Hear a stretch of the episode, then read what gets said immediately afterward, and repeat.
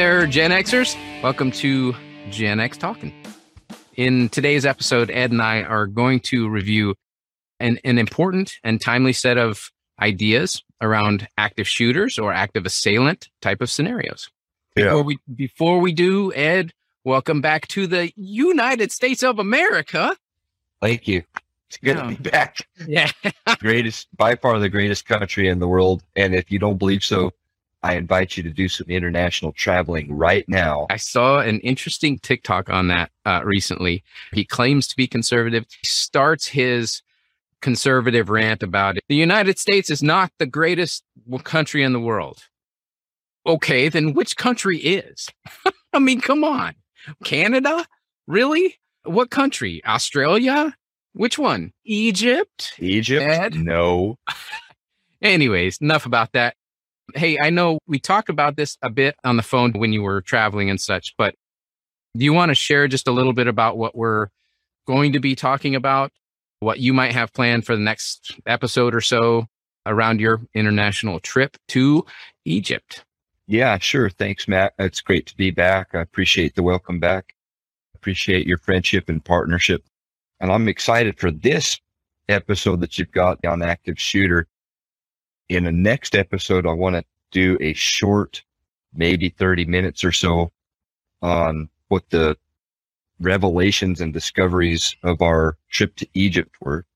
And it's going to be focused on the tourist aspect of the entertainment and excitement and travel, that experience. But also we're going to have some focus on travel during COVID and safety and security throughout your travel, especially to a country like Egypt, which is considered by the United States State Department to be a high risk country, especially terrorism. Well, that should be very cool. I'm looking forward to that one. I did have a number of questions for you still, and I'm really looking forward to circling back up with uh, with Chris Klein. I'm yeah. hoping we can find some time in the next uh, maybe month or so and and get him on the show as well. Yeah, and we're in close communication with Chris, and uh, he's finally, I believe, he's back in the U.S. Oh, And just a day or two ago, when he was telling us, "I'm fi- I'm leaving Egypt," finally, he said, "I'm just done with this country." hey man, I mean, I was done with the Philippines too after just a couple of days. So, and, and of course, I went to Mumbai, India, and Oh. that place. I spent ten days in in Kazakhstan and absolutely loved it, and would love to go back. I went from the airport to the hotel in India and said, "I've had enough. I'm ready to go home." There's Yeah. some places that can just tweak you, and I'm not That saying Cairo. that's again, that's not to say anything bad about the Indian people. I'm sure in some places they're just absolutely wonderful people. It's just a completely different culture and not my style. That would be Cairo, except I would caveat that it is the people. People are not good people. Period. They're Yeah. just not good people, and it's a cultural thing. It's you can see it's just prevalent throughout the fabric of their society. I was traveling internationally a lot during this time. I was I was talking with this guy. I had just been to Mumbai. I was there for maybe three, four days total.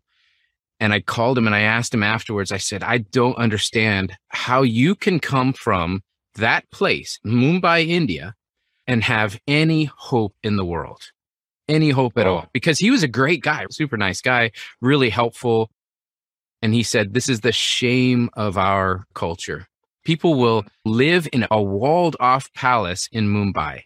They will climb over the trash and people to get into their Mercedes Benz car, air conditioned and everything. They'll climb over people and stomp on them to go off to work in their nice air conditioned corner office Mhm. and not care a lick. I just don't understand that. I met a variety of people like that from different areas, to include Cairo.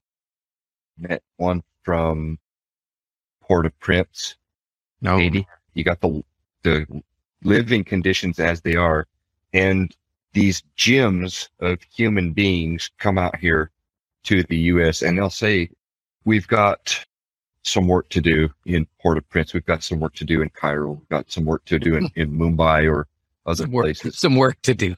We have some improves. We don't have many sustains, but we have a lot of improves to work on. It's an interesting dynamic. Sure, it's a dog eat dog world, but even some of those richer people like that guy, they've got this type of job, they've got this type of house, and they just walk through trashing over people to to do what whatever they do. But you have some that end up uh, breaking that cycle of madness and get out of it. Yeah. Coming to the worst country on the planet, the United States, where they can shine and flourish. yes, where they can succeed and be the happy, decent, good human being that they're destined to be instead Yeah. of having to live in that kind of squalor and condition that the United States didn't impose upon these people, by the way. This is Right. just something that it's just life. Life happened. And in those civilizations, they have lagged behind as far as spiritual and emotional development and being a basic good human being. Well, I don't want to get too political here, but if you take certain views of our leftist friends, then they would blame that on British imperialism. These are the same kind of people that would say, I was a former socialist and we got in our little group and we went down to Havana, Cuba. Yeah. And when we got there and we saw that this is the way they were living, we were literally shocked to the core of our soul.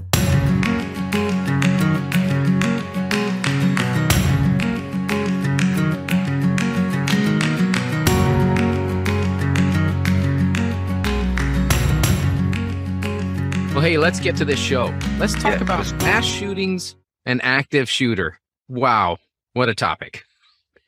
And it's a very timely topic because the corporate America is going to be going back into their workspaces and you may be a hybrid model now or for a while, or you may be a hybrid model permanently. You may be just going to be going into the office two to three days out of the week, but you're going back to work, America. It's getting there. For today's show, I thought we'd spend a bit of time digging into those details around active shooters and mass shootings. And there's a difference between the two that we'll talk a little bit about that a lot of people just kind of gloss over.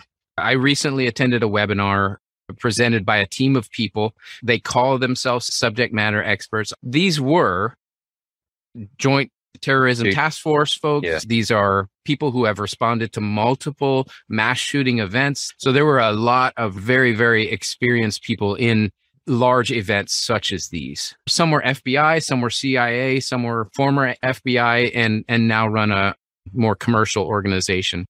It was an excellent presentation. It flowed in a really clear pattern of preparation, action, and recovery. And this is what a person or organization, business can go through to try to reduce casualties or just simply never have to experience this in their life. It hit Yeah. me while we- we were in the middle of that webinar that our audience, primarily being Gen Xers, mm-hmm. they're perfect beneficiaries for the information. Many of us were in positions of management, leadership of some sort, maybe executives within the organization, maybe even business owners. And so we're in a perfect s- situation that we can in effect change upon our organizations, upon the people around us to keep them safe. I'll, I'll break down each as we go through the, the discussion today, but I wanted to share some initial thoughts. First, I wanted to quickly define those two terms, separating out mass shooter and active shooter. And Right. they gave us a list of all these different organizations and how they define mass shooting. Generally, it is agreed that it is four or more people are shot or killed in one incident, excluding the perpetrator, at one location and roughly at the same time.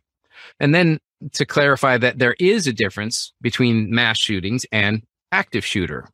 Active shooter being effectively a person in the act of shooting intending to cause harm.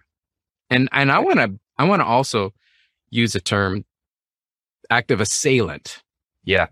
because as we know it could be a knife as in Europe, right? So yeah, just- there's been a number of incidents in Europe that kind of slowed down greatly at about 2016 or so. Yeah. But uh, you had the Barcelona incident where somebody's driving through the crowd. You had a Exactly. suicide bombing, I believe it was at the Ariana Grande concert in uh, London. You had stabbings constantly. Stab- Interestingly enough, it's, there was a spat of them in Germany in about 2014, I believe it was. Stabbings by migrants from the Syria region Yeah. stabbing people on the bus and train, shouting Allahu Akbar, but the German government refused to say it was terrorism. The truth of the matter is, nobody knows how they're going to respond until they're faced with it. Depending on the situation, there was a video that they showed in this presentation where he was an off duty security guard in this building, and this guy walks in with a shotgun and starts blasting away. The off duty security officer, flip mm-hmm. flops and shorts, but he happens to be in an office right behind where the guy just walked in the door. So he blasts a couple of shots, and immediately the dude jumps out from behind him, takes him down, smashes him into the floor, removes him of his shotgun because the guy was in the middle of reloading. He runs back into the office to start calling, you know, police. So before the police were even called, he took out the shooter. He didn't realize that the guy had a handgun in his boot. And you Mm. can see in the video, he reaches down, grabs the handgun. So the guy comes running back up, takes him down again, smashes him again, and chokes him out and holds him down until the on duty security guard gets there. Every situation is different, and Yeah. Yeah. you can see it happen. And every time we see it in the news, most people probably say, "Oh my God, how can this happen?" Some other people might think, "Well, if if it was me, I think I would have done this." But Mm. that's just for that one particular scenario. Hopefully, it never happens to us. But if it does, it's not going to be like what you saw in the news the No. last no. 10 times. It's going to be a completely new scenario.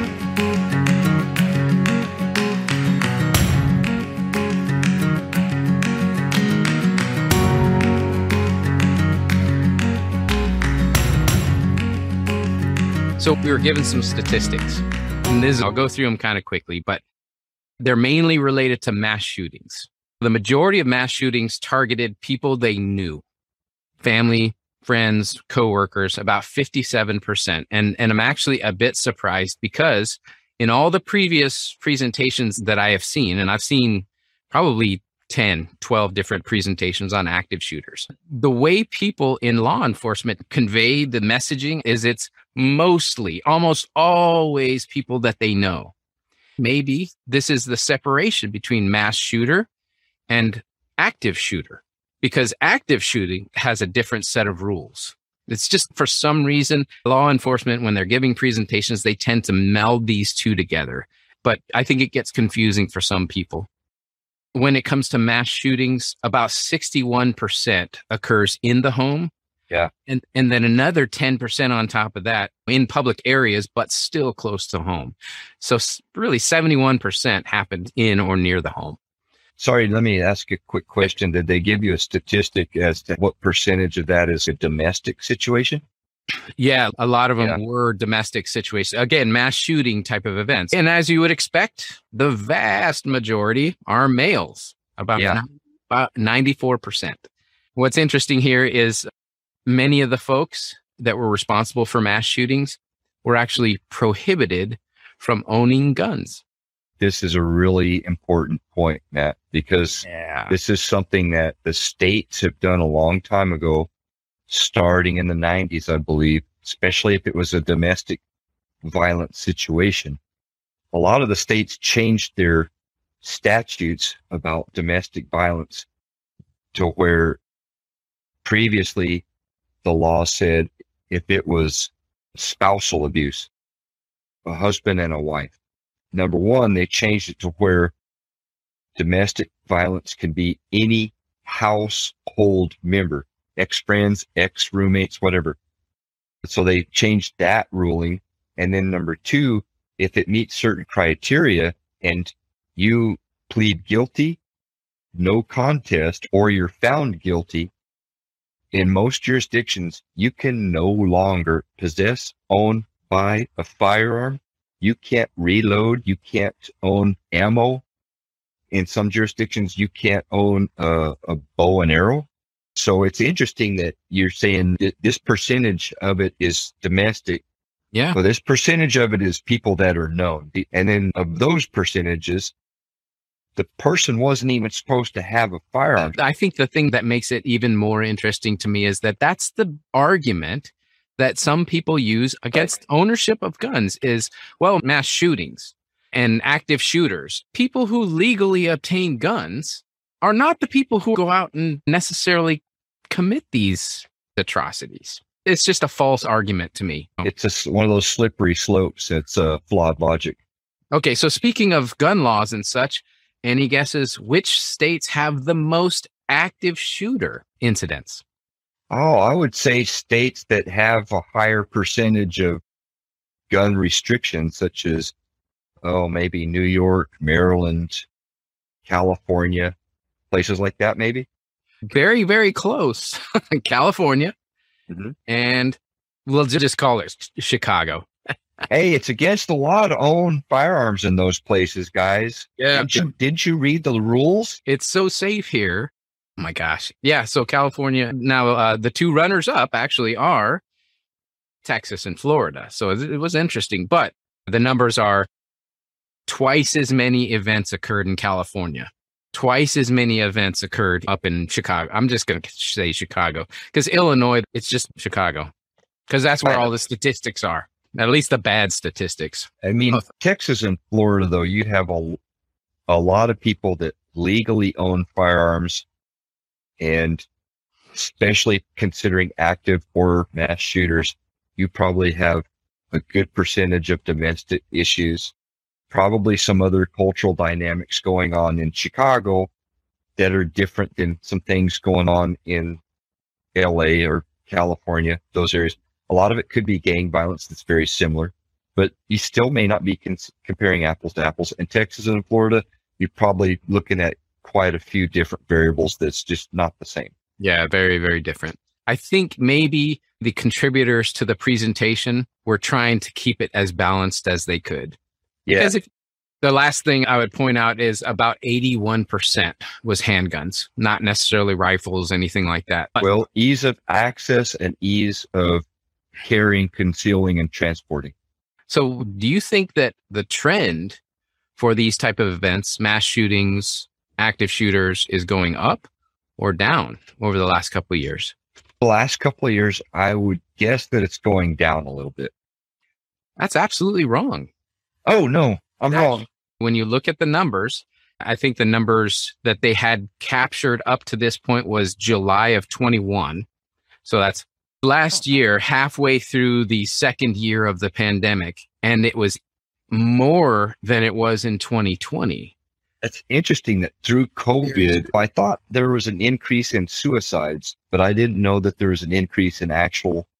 Yeah, mass shootings. Wow.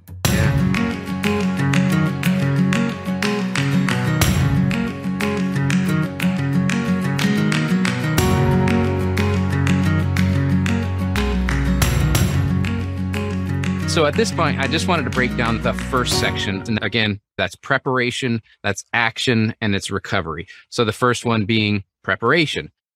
If we take some time and we just learn about the incidents themselves, this will help us uh, become more prepared for when it actually occurs, right?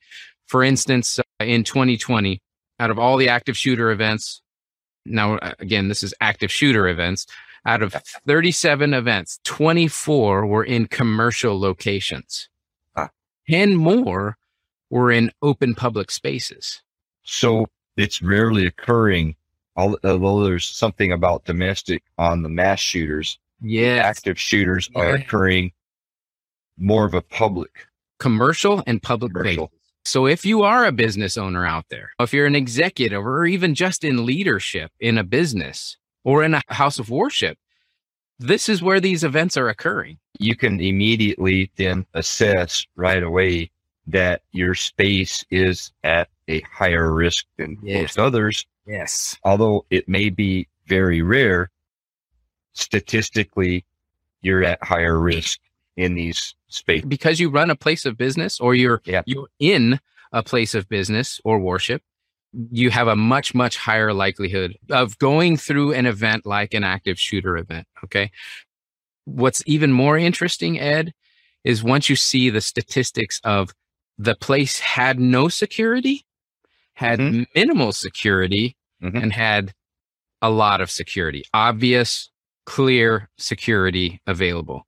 It is significant to say the least. I uh, think it was about 59 or 60% occurred where there's no security. Sure. Another 20% where there's minimal security. And then, of course, almost none occurred where there is security available. So that's number one for a business owner. If you're wanting to avoid these type of events from occurring, basically feet on the ground, you have some sort of physical security. You don't necessarily have to hire guards all the time, but badges for your front door. If you yeah. just have a badge and train people on no tailgating, don't let people tailgate in behind you. Just have a mm-hmm. badge at the door. If you if you have a badged door, then people can't get in. And that's a simple way to secure your building from people coming in. Yeah, that kind of is restrictive for certain levels of business owners. I mean, I feel super safe where I'm at. You know, my friend Nick out there in Albuquerque, he's a captain now, I believe, or he's a lieutenant at the very least. He was working some years ago in one location where he said he was tasing people several times a week. Oh, so I asked, I mean, we're talking about differences in demographics here. And I asked this Plano officer out of curiosity and said, how, I see you got a taser. How often do you have to use a taser? He said, the worst we get is a couple of these urban cowboys get to drinking and they get in yeah. a fight. That's yeah. about it. I, I fear though, Ed, that some people have that level of security and it's false security. Mm-hmm. It, it, again, three active shooter events occurred in Texas. Texas is a big place, you know, so huge. The likelihood of active shooter occurring in Texas in your area, but also I think it's pretty clear. Everybody knows that there's a lot of people that carry guns.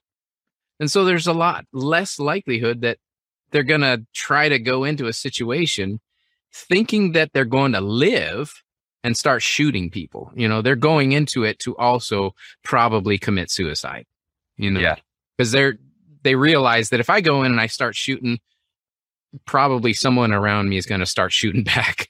That's an interesting thing to consider because a lot of the workplaces, like one of the workplaces I'm familiar with, we have armed security guards there, and uh, a lot of them are veterans. So they're either military veterans or they're law enforcement veterans. You can tell just by the way they carry themselves. Yeah. We've got those kind of guys. It's just security in some of the work locations that I've seen out here. So yeah. it's an interesting consideration that we could be in a false sense of safety and security and not realize if somebody does come in, this person is likely considering this is his final act.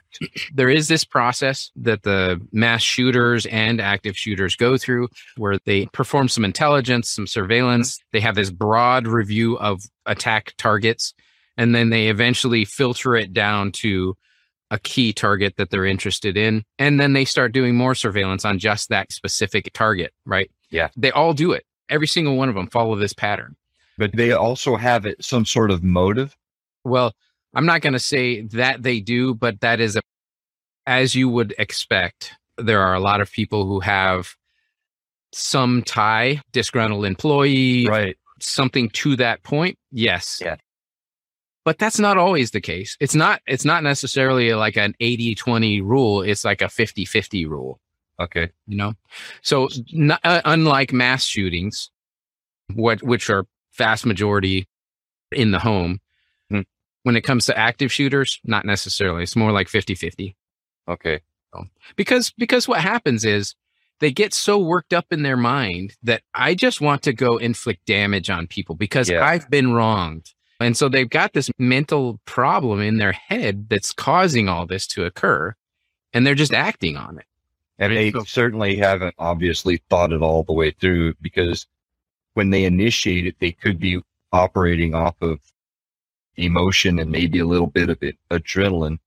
And then it once it's initiated, that's probably when they say, "Oh, I've really screwed up, and now I need to yeah. take my own life because there's no other way out."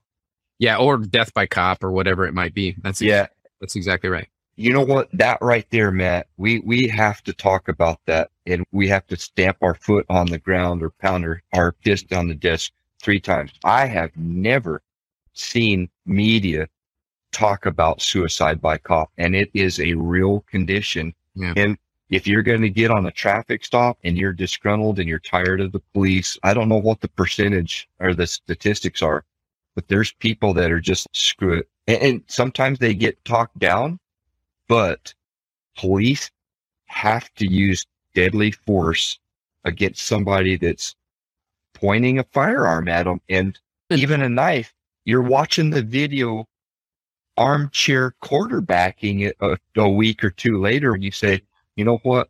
I think he's trying suicide by cop. Maybe they didn't need to shoot him. Well, when you're the police officer right there on the ground and you're within six feet of somebody with a knife or gun, yeah. your mission as a, pol- a police have a right to live.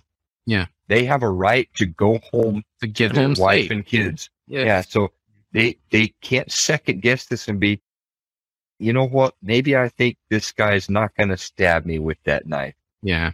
Right. It's it's a sad reality. I, I can. What did they say? Just just shoot the knife out of their hand. Oh, that's just ridiculous. And I'll tell you what. Try it someday, man. Try it. I'm a fifth award Marine rifle expert and a fifth award pistol expert. And I took the pistol range at the Law Enforcement Academy. I will tell you, I'm a good shot. Mm. When I get practiced up again, I haven't shot in a, a few months maybe. But when I get practiced up again, I'll show you my targets and I can I can Right. drive attack. Yeah. But I cannot shoot the knife out of somebody's hand, especially if he's waving that knife like this. I'll get you, man. I'm gonna get you. Okay, not gonna. I shot. So I shot him in the head. Three, four, five times. I don't know, but I shot him in the head. I was trying to shoot the knife out of his hand, man. His his hand, the knife was going like this. Look at the video. shoot the knife out of his hand. I have it on body cam. All right, check the check out the video. I told him drop Yeah. the knife five oh, times. Well, hey there, Gen Xers. Ed and I wanted to introduce you to PackRabbit, our newest affiliate group. PackRabbit grew from one person's desire to craft a healthier and more efficient way to carry a pack.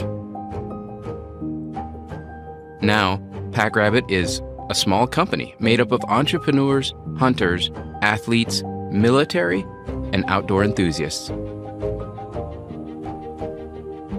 Their designs are influenced by diverse backgrounds and personal experiences that tilt them heavily towards simplicity and utility. PackRabbit believes that multifunctionality is not a condition of luxury, but an absolute necessity. One key aspect of several of their backpacks is a folding shelf that turns into a rather comfy seat when out on the trail. We invite you to check them out. The link for their website is in the show notes.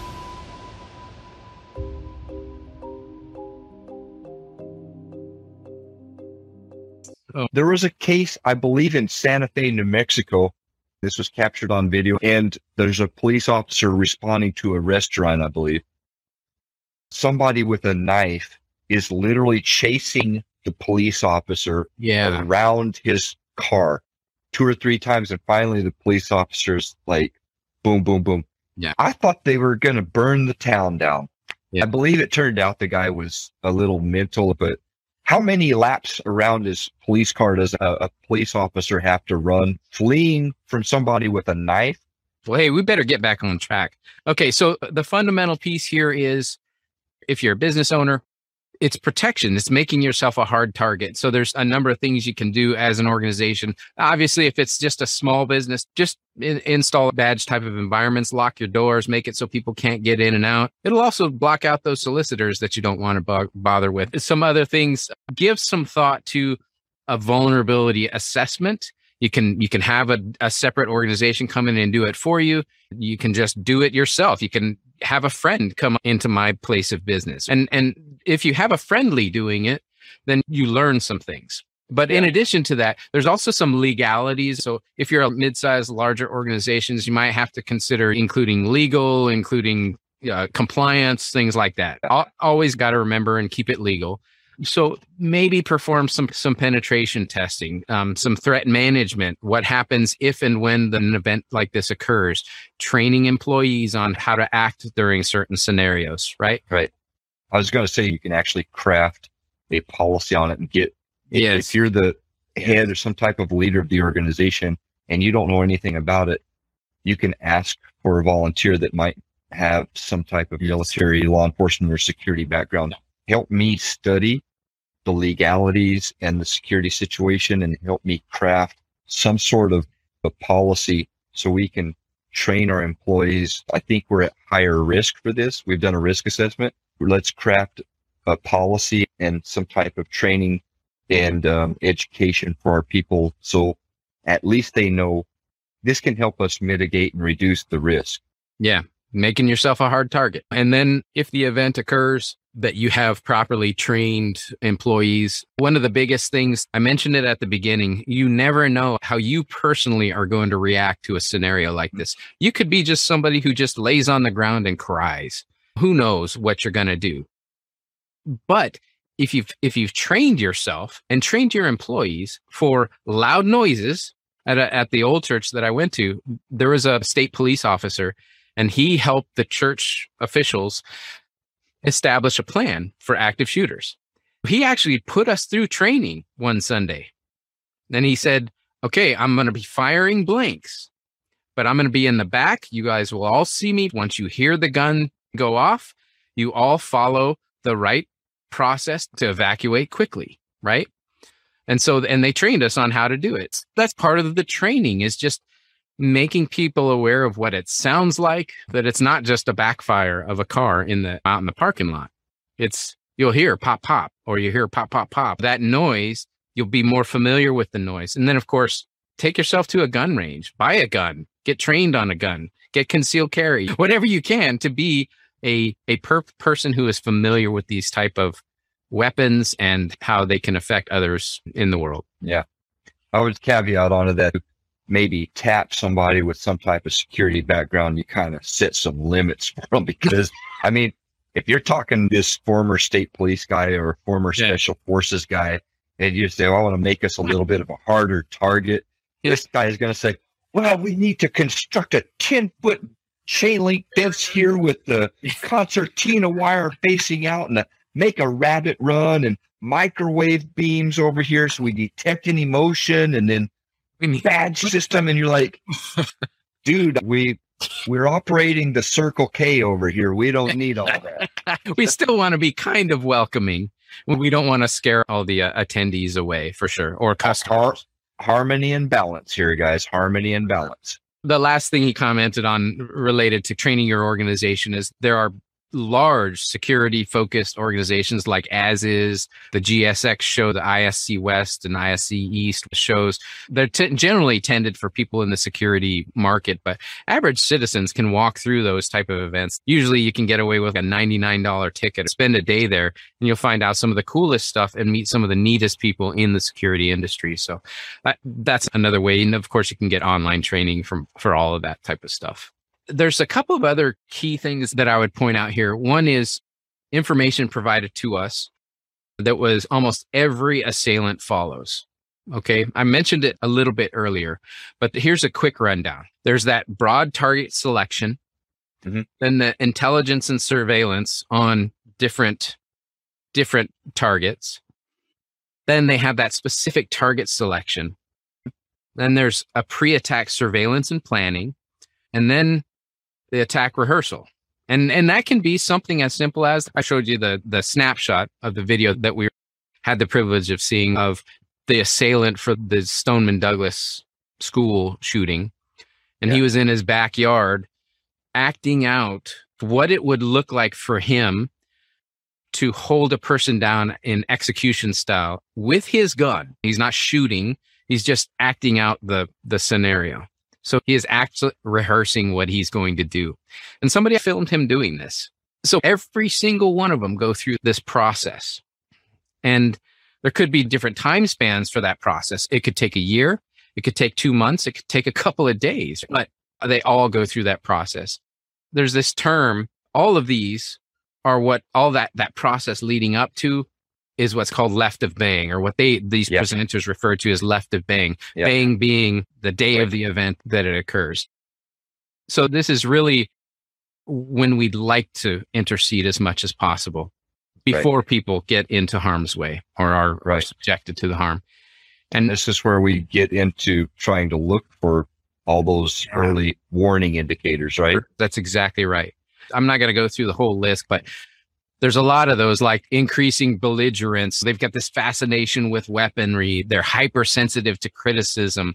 They're getting a little more violent or they're even exploring some suicidal thoughts. And one of the eh, very important points that the FBI guys wanted to make is these are all first or second amendment rights, right? Yeah. You can't just see a person is increasing their belligerence and then go arrest them and put them in jail. You can't see a person that's obsessed with weapons the last couple of years because of COVID and other Yeah. things. I've been obsessed with weapons. Yeah. So if somebody just used that as an identifier, I would be in jail if that were a possibility.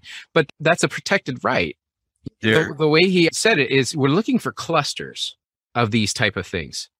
So if you see all of those things and then somebody's starting to act out like killing animals or hurting people around them, then you start to go in strong with some mental health support. Yeah, Nat, this is where we had previously a little bit of discussion on just exactly how many indicators and warnings do you have. I, when I spoke to law enforcement a few years ago on homeland security and homegrown violent extremists, some of the things are pretty glaring. I mean, the next thing you know, they've converted to Islam or something and they're making videos where they've got the Al Qaeda banner behind them and things like this uh, you're going to have the FBI on you like a cheap suit.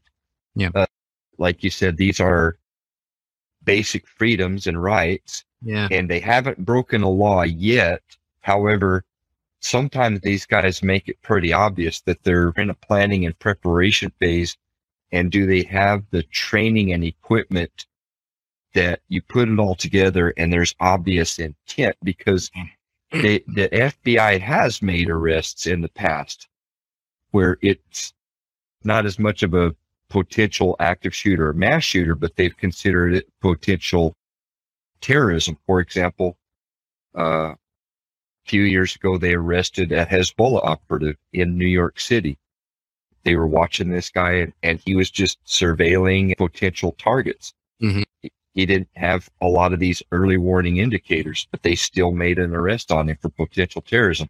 There's another guy that's a former Marine and, and I believe he was in the Coast Guard and he was buying a whole bunch of weapons, if I remember right, a whole bunch of ammo. And then he came out on his social media and he said, AOC, Nancy Pelosi, all these other things. Next thing you know, that guy is rolled up.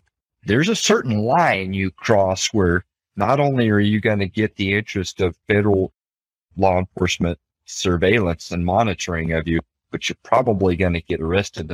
Uh, unfortunately, if it's a potential mass shooting type thing, they haven't crossed that line yet. I think that's probably one of the one of the most frustrating things about these active shooter type of events. For instance, the the fella down in Florida that shot up the school, there were six or seven different scenarios where the police were called on him and he had to go into talking to a counselor, but it didn't seem to fix the problem. It almost seemed to exacerbate the problem and made it worse in a way. If you're not going about it correctly, then it has the potential of causing even worse problems. But we as individuals and as business owners, I think the best thing that we can do is report it if we see something that looks strange out of the ordinary. Matt, there was also the San Bernardino shooters, and those guys had all kinds of red flags. Law enforcement may not have been as up on this as the uh, actual witnesses and victims and targets. hmm But obviously, there was something going on there. Now the know, San, you're- San Bernardino, that's the husband and wife. Yeah.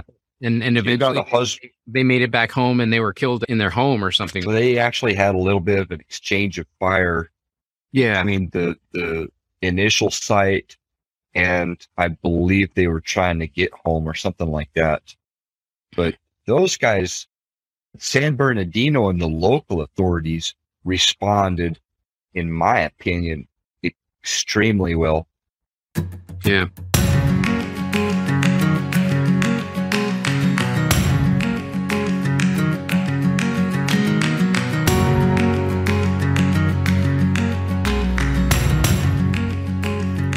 Okay, so we're shifting gears into the action portion preparation, action, recovery. You're in the middle of the situation. You're at the market, you're at work, you hear popping off of sounds. Okay, this is an event occurring. There's just a couple of areas that I wanted to talk about. Mm-hmm. First of all, is situational awareness. And I think you and I have talked about this a couple of different times. In this case, it is personal situational awareness. You are always aware of what's happening around you. And there's a, a graph I have that talks mm-hmm. about these five levels of awareness. Starting at the bottom, you're comatose, right? I'm not paying attention to anything. You're drunk off you're, your butt. You could be even like asleep. Zero awareness. And then as you start moving up, you got tuned out. You're watching TV. Somebody's sitting there. Lo- you see them all the time. Zombies walking around with their cell phones. They're looking down, watching TikTok videos instead of paying attention to anything around them. That's tuned out. And then there's this level of relaxed awareness. And I think that's the area that we as informed individuals should live in on a regular basis. Yeah. You're not super stressed out about what's happening around you. You're not constantly targeting different people. You're not a, a Jason Bourne spy kind of guy observing every single person. But you you've got an awareness that there's a potential. Then there's focused awareness. And that once you get to the top of the pyramid, it's high alert awareness. You are actively monitoring every single person, vehicle, building. I feel what happens in the middle of a scenario like this is if you're following this logic of relaxed awareness while you're at work, while you're at the market, and then something occurs, you immediately go straight up the pyramid. Right and you start to go to high alert as quickly as possible. In general. I'm, I'm just yeah. saying in general, some people freeze and they never get to high alert. They just go, okay, I'm screwed. And you know what, Matt? I think there's some people that will say this can be trained.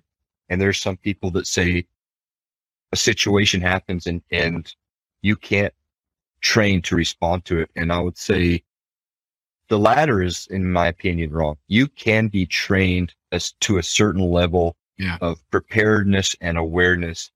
And it's little things. I can tell you right now what my pace count is. It, there's only so many times that you're going to do a land navigation course and mark, you know, hiking or marching before in any given condition, you have a rough understanding of what your pace count is shooting type training, there's only so many scenarios, situational shooting that you can go through. There's only so much operational experience that you can have as a police officer, military, or something like that. And the, the law enforcement guys, they say they had a lot of cops develop a sixth sense and they say, I can't really explain it. I can't articulate it. Yeah, you actually can. In your training and experience, you can articulate this, this, and this were off that day. You were already on a call.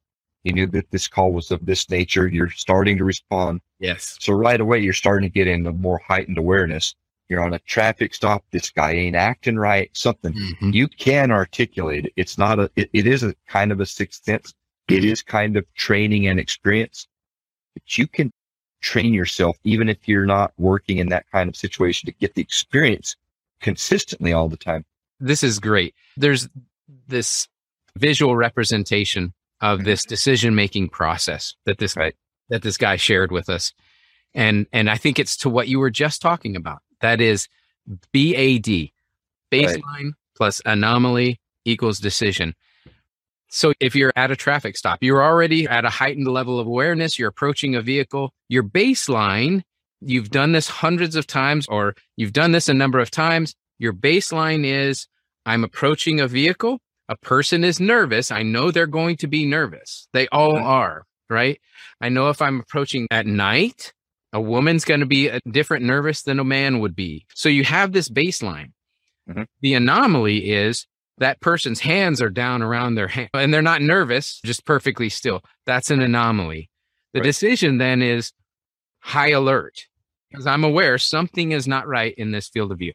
Now, the example the guy gave was at the 405 in in uh, LA, which is completely packed full of cars. You see a picture of thousands of cars that go on for miles, right? Yep.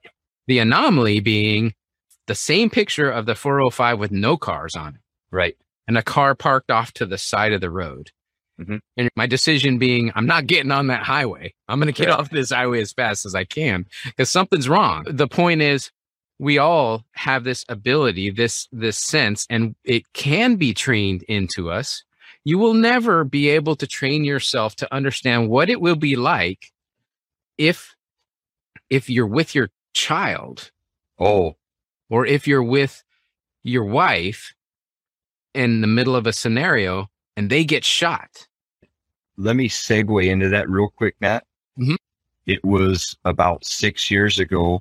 My brother and sister in law and niece were living in Albuquerque at a red light intersection. They had vehicles all around them, so they couldn't move.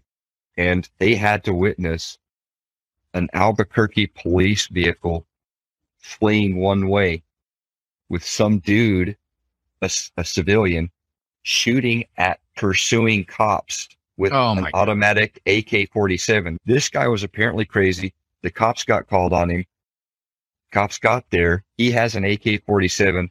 I don't know how, but eventually, by sh- some fire and maneuver, he ended up getting in one of the Albuquerque police vehicles Oh, and leading them on a chase.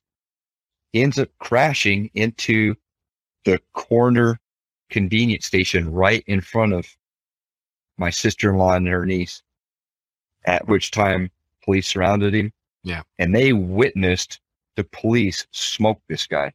They're stuck at this like you can't prepare for that. That's the harsh reality of what's going on in the world. Here's the differentiator.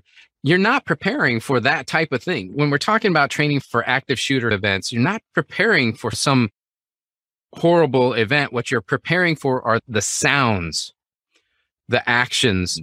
I'm not saying to completely desensitize yourself to the blood and gore, but Right. but to recognize that there will be blood and to not completely freak out. So the other way of handling that, and we'll talk about this real quickly in the recovery part of it, is being able to provide first aid and medical care, being able to perform stop the bleed with a tourniquet the proper way. There's different things that we can do so that we can see what it looks like for a leg to have a hole through it and us Yeah. being able to wrap it and and put a tourniquet on it. Or for somebody to have a chest wound and put a chest seal on somebody and still be coherent. You can train for it but you never know how you're going to react. So all you can hope for is that with all the training that you'll react more positively and have the mental capacity to respond well and recover faster That's what it's all about. the last thing I wanted to talk about in this section, in the section of action, is OODA loops. Just to share real briefly about it, Air Force jet pilot from back in the mid 70s, he wrote a book on OODA loops and OODA being this process, this constant cycle that we go through in a challenging scenario to get us home safely. So that OODA is observe, orient, decide, and act. And it's not like it's one cycle and you go through that cycle and you're good. It's a constant circular motion that goes and it's overlapping. So you're constantly observing, oriented, decide, act, observe, orient, decide, act. And then eventually you would get to this point where realize that the assailant themselves are probably going through that same type of OODA loop. They don't know mm-hmm. what it means. They're observing, they're orienting themselves, they're deciding, and they're shooting as they're walking through the the building, the house of worship, the school. They're constantly unknowingly going through this OODA loop. So you, as a person challenging them, your objective could and should be to OODA your way into intercepting their OODA loop, to stop Yeah. them from making a decision and acting. You need to break their OODA loop and intercept it. If it means use the OODA loop to get you the hell out, then get out, Right. get you home safe. That's it. That's all you're responsible for. You and the ones that you care about. Right.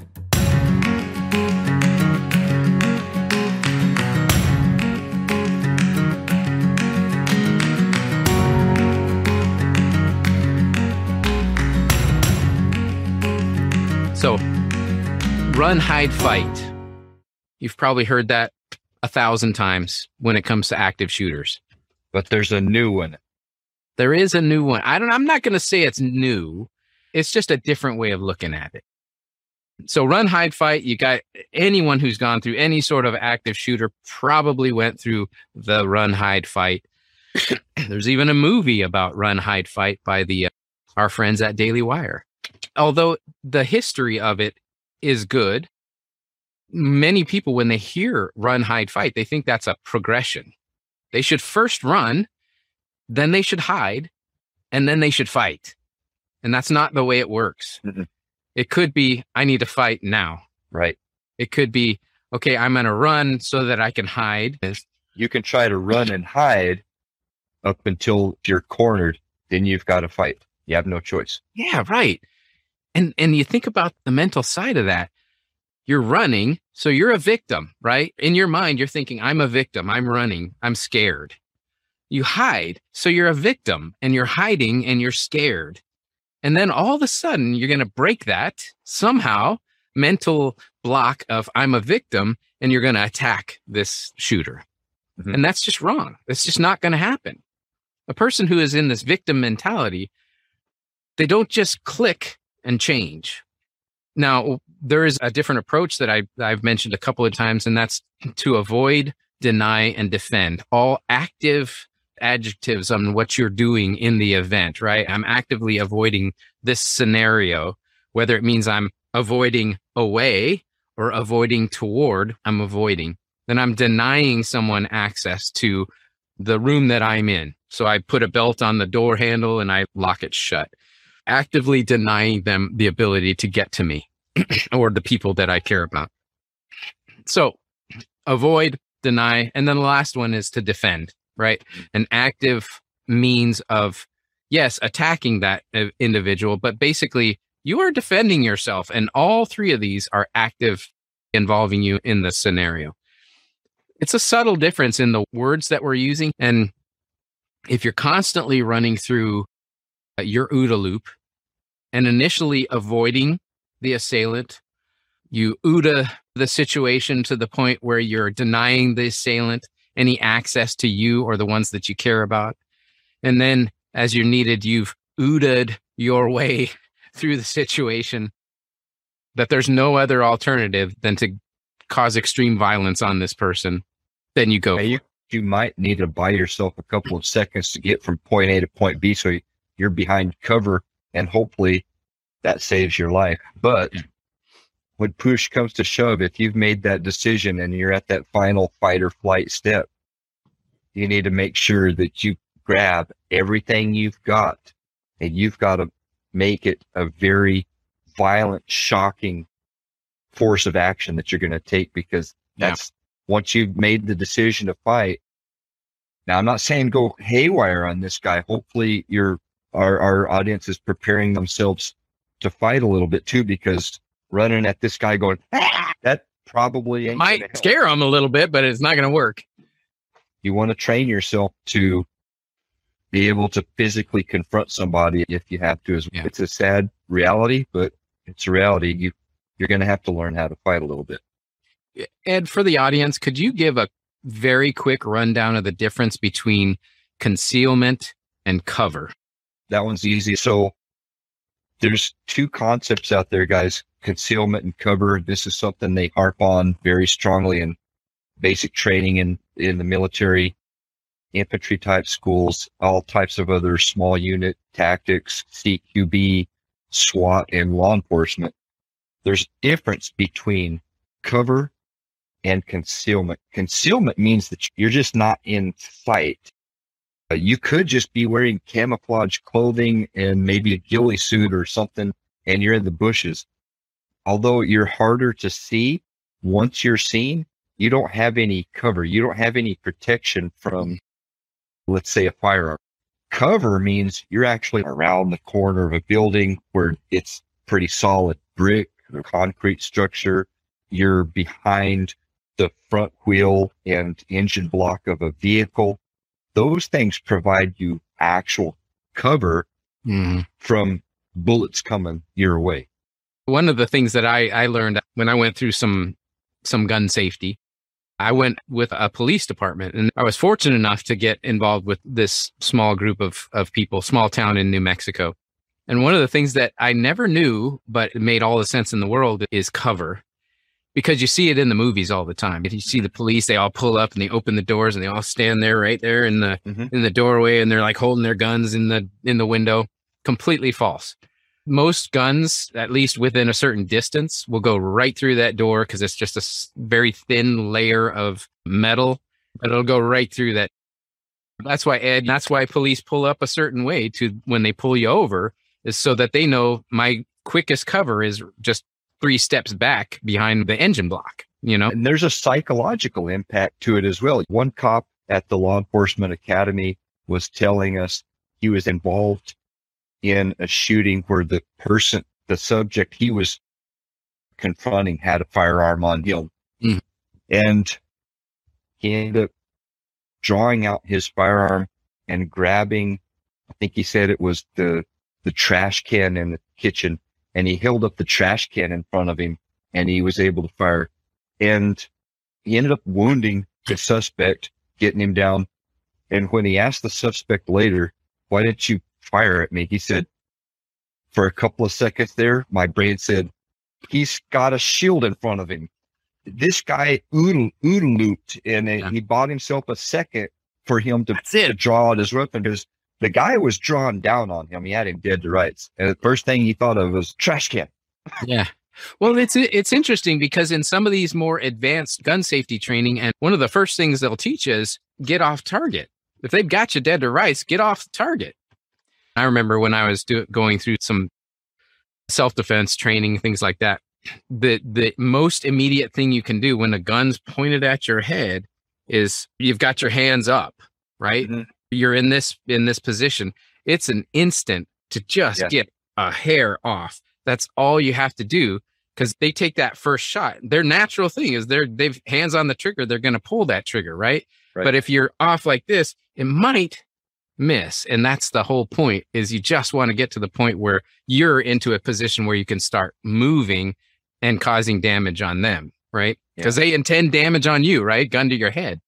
I actually know uh, two or three people who've been in a similar situation and they put the gun, they put their hand in front of their face and they got their hand shot and Yeah. got shot in the face. So. Yeah. It's hard to think about that when you got a gun pointed right at your face, though. I'm sure it is. There's no way you know how you're going to react in these type of situations. They actually train this in the academy and other schools in the military. You're training with a blue gun Blue gun. and you're training on you're unarmed and you're disarming somebody with a gun to your head, Yeah. facing or behind you. And it sounds stupid.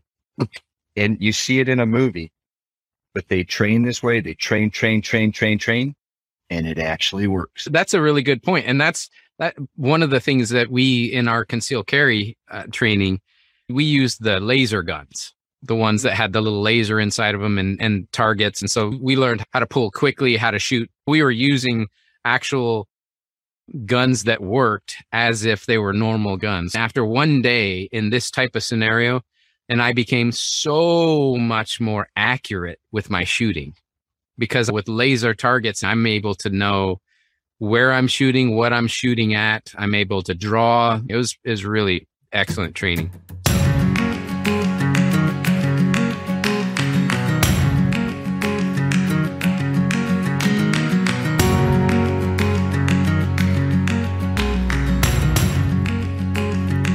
Last thing we need to go into before parting shots, the recovery portion.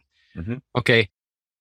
Not to get too personal, but have you ever been through any violent type of scenarios and in particular what the feeling is like afterwards Not a mass shooter, but other violent things uh, where there's certain recovery type considerations. In my experience overall, I mean, and i have gone through PTSD counseling as well. There's some things you, once you've seen it or experienced it, you're just never going to get it out of your head. So there's just certain things that you just have to learn how to live. First of all, immediately after something happens, you're probably going to feel certain ways of certain things of the immediate adrenaline dump and then the exhaustion that occurs mm. right after that. And your extremities, your fingers, they might get ice cold and you might have actual difficulty having a grip because with your adrenaline dump in the immediate occurrence of something, that one moment of oh shit factor, what happens is your blood goes from your extremities to your core. Hmm. After something happens and you've you you get through it, and, and we're talking about more, not immediately after, but you're talking about the recovery. You're gonna feel like the different people feel different things, I think, yeah. but you could feel this huge uh, sigh of relief. You can finally exhale now. You might see some some victims that didn't make it. And you might at some point in time start feeling survivor's guilt. There's a, there's a variety of different emotions that you can go through in, when you're in the, uh, after action and recovery portion of, uh, of a critical incident like this. I can only imagine. I mean, the worst I've probably ever, ever experienced are more like fights. When you've been in a fight with somebody and there is that adrenaline dump. They always talk about on talk about it on UFC where there's this lactic acid builds up in people's muscles and they get so pumped up leading up to an event and then afterward I can't even lift my arms. That is this chemical reaction that happens to the body after the event. So there is a process of recovery from a physical and chemical basis. Now again, I feel like there's a portion of that that can be trained out. They focused on two areas. One is providing medical aid and being right. trained, being fully trained, and every year, every year come back and retrain yourself. Right. They only they only require you to be first aid certified every two years. Mm-hmm. I personally put myself through first aid training, CPR, AED, naloxone. So there's certain training that I personally go through every year because I know I'm going to forget. Right. I would absolutely recommend it for anyone. Attend as much training in first aid and there most of them are free. It's just like a weekend. So spend a weekend doing this and you're good for a year. If people can become more trained on that, stop the bleed is another big one. Super simple. Super, yes. super simple. Direct pressure. Learn how to tie on a tourniquet. No, you can't use a tourniquet on the neck. They're really easy to understand. But yeah. if you can do them, you'll recognize even the good ones, they'll have a portion of a leg, just a little kind of dummy leg, and they'll have a little squirt of blood, red liquid coming out of it. Yeah. And if you put the tourniquet on right, yeah, then you're good. It'll also what the uh, the other cool thing about this is blood spurting out. That means it's getting super slippery. And it's really hard to get that tourniquet on correctly and tight if it's super slippery. So you start to learn and realize I'm not going to freak out at the sight of blood. It, that's some really basic first aid type of stuff, especially with really very, very simple, easy acronyms that you can learn. So you can learn the types of bleeding, if, if it's bright red and spurting, it's arterial. There's types of wounds. There's a mm-hmm. there's a, an acronym for types of wounds. There's an acronym for stop the bleeding, start the breathing, protect mm-hmm. the wound, treat for shock. There's all kinds of very basic things that you can have rote memorized. That way, boom, as something as soon as something happens, it's easier for you to respond well and recover faster. I'd never heard the term. You probably have, but a TACMED. You can get TACMED trained in a weekend as well, which is just tactical medicine. Yeah, and I'm sure there's a variety of courses that even civilians can take that are related to TACMED.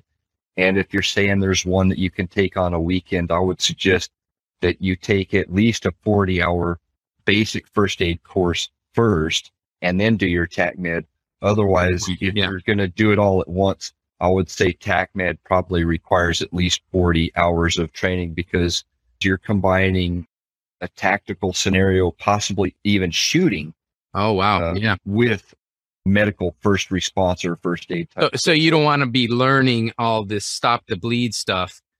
You, there's no way if you don't know that already, you're not going to go into a TACMED and know what you're doing necessarily. Well, I mean, uh, when you say TACMED, I'm thinking number one, you're going to be applying first aid, but it's going to be in a tactical situation where you might actually have to shoot and maneuver your way to the person that you need to provide first aid to.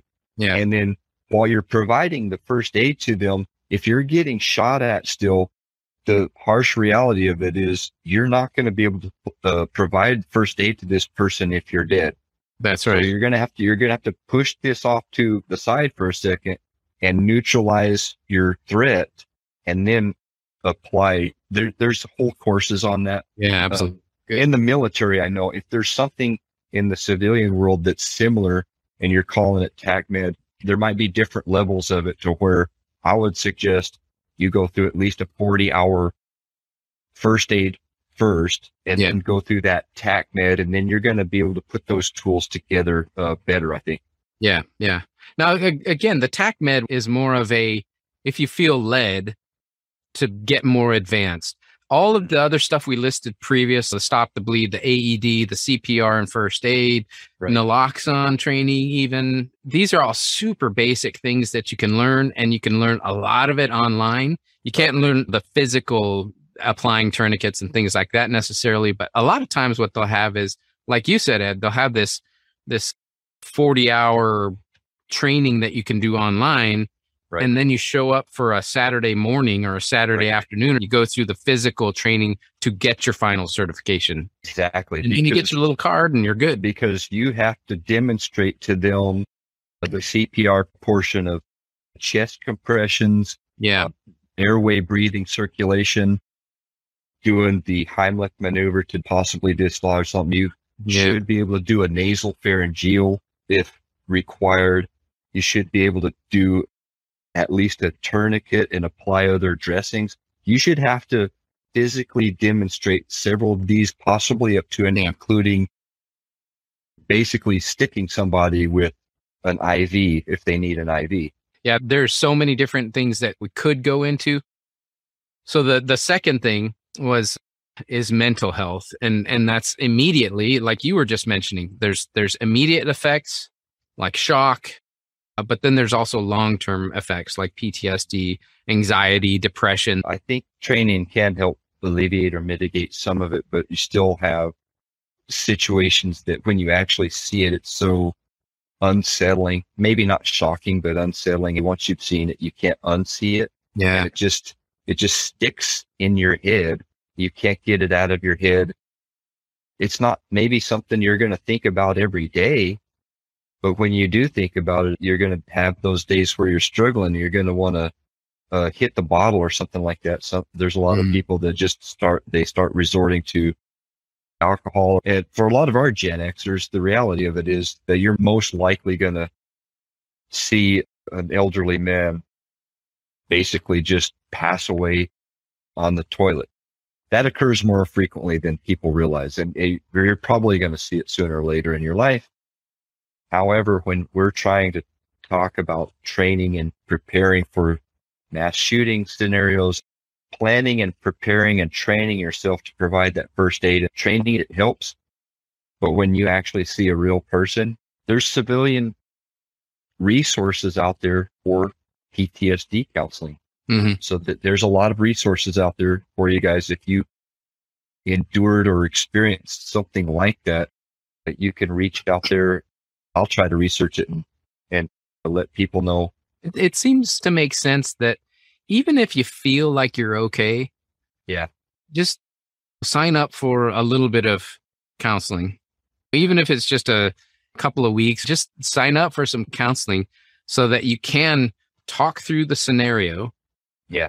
Get it clear in your mind what happened, how you responded, and not start to feel that survivor's guilt. I think it makes sense to do that just as a, a default reaction to, to any significant event like this. I guess one more thing, I didn't really talk about it too much. There was one point that was brought up, and that's back up in the action portion, and it kind of bleeds into recovery. And that is there's the avoid, deny, defend, there's right. run, hide, fight. There's a fourth part of, of mm-hmm. each of those options, that's tell. That's why I think the avoid, deny, defend works much better because you're actively doing something and interacting with all of the different players, the assailant, the other people who are involved, the building, you know, cars driving by. So if you're if you're being active, you're observing and using your OODA loop, you also have the ability of capturing a lot more information. If you're just mindlessly a victim and you're running or hiding from something, you have no clue what's going on around you. So you're a useless victim at that point. When the law enforcement tries to come in behind or after the scenario, speaking of recovery, and they try to figure out what really happened, a person who has their wits about them, they can then be more effective in telling law enforcement what actually happened. Exactly. Or they, or at least they have a clearer understanding of what happened.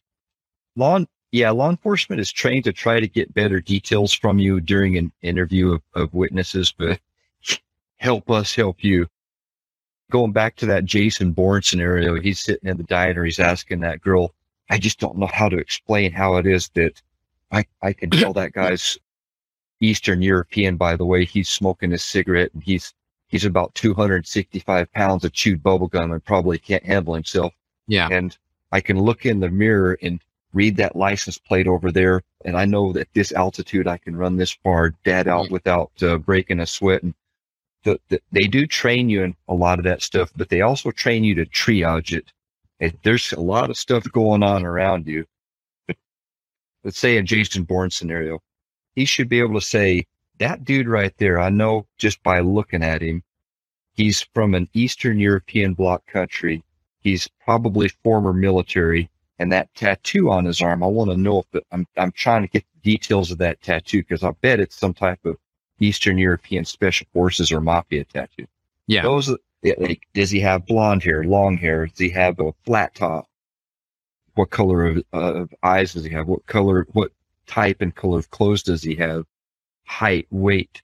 Those are the kind of details as you're triaging I think that's a big part of there will be this point in time when you'll be interviewed, not just by the the police that are on scene, but probably by detectives afterward and FBI and, and other law enforcement agencies that want to come in and understand what actually happened.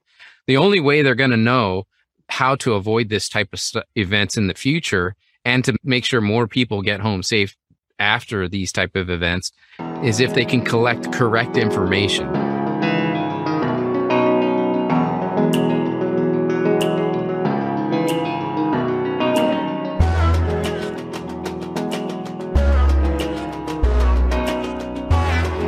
Okay, let's go into parting shots. We're almost done, Ed. So, uh, do you want to go first, or you want me to?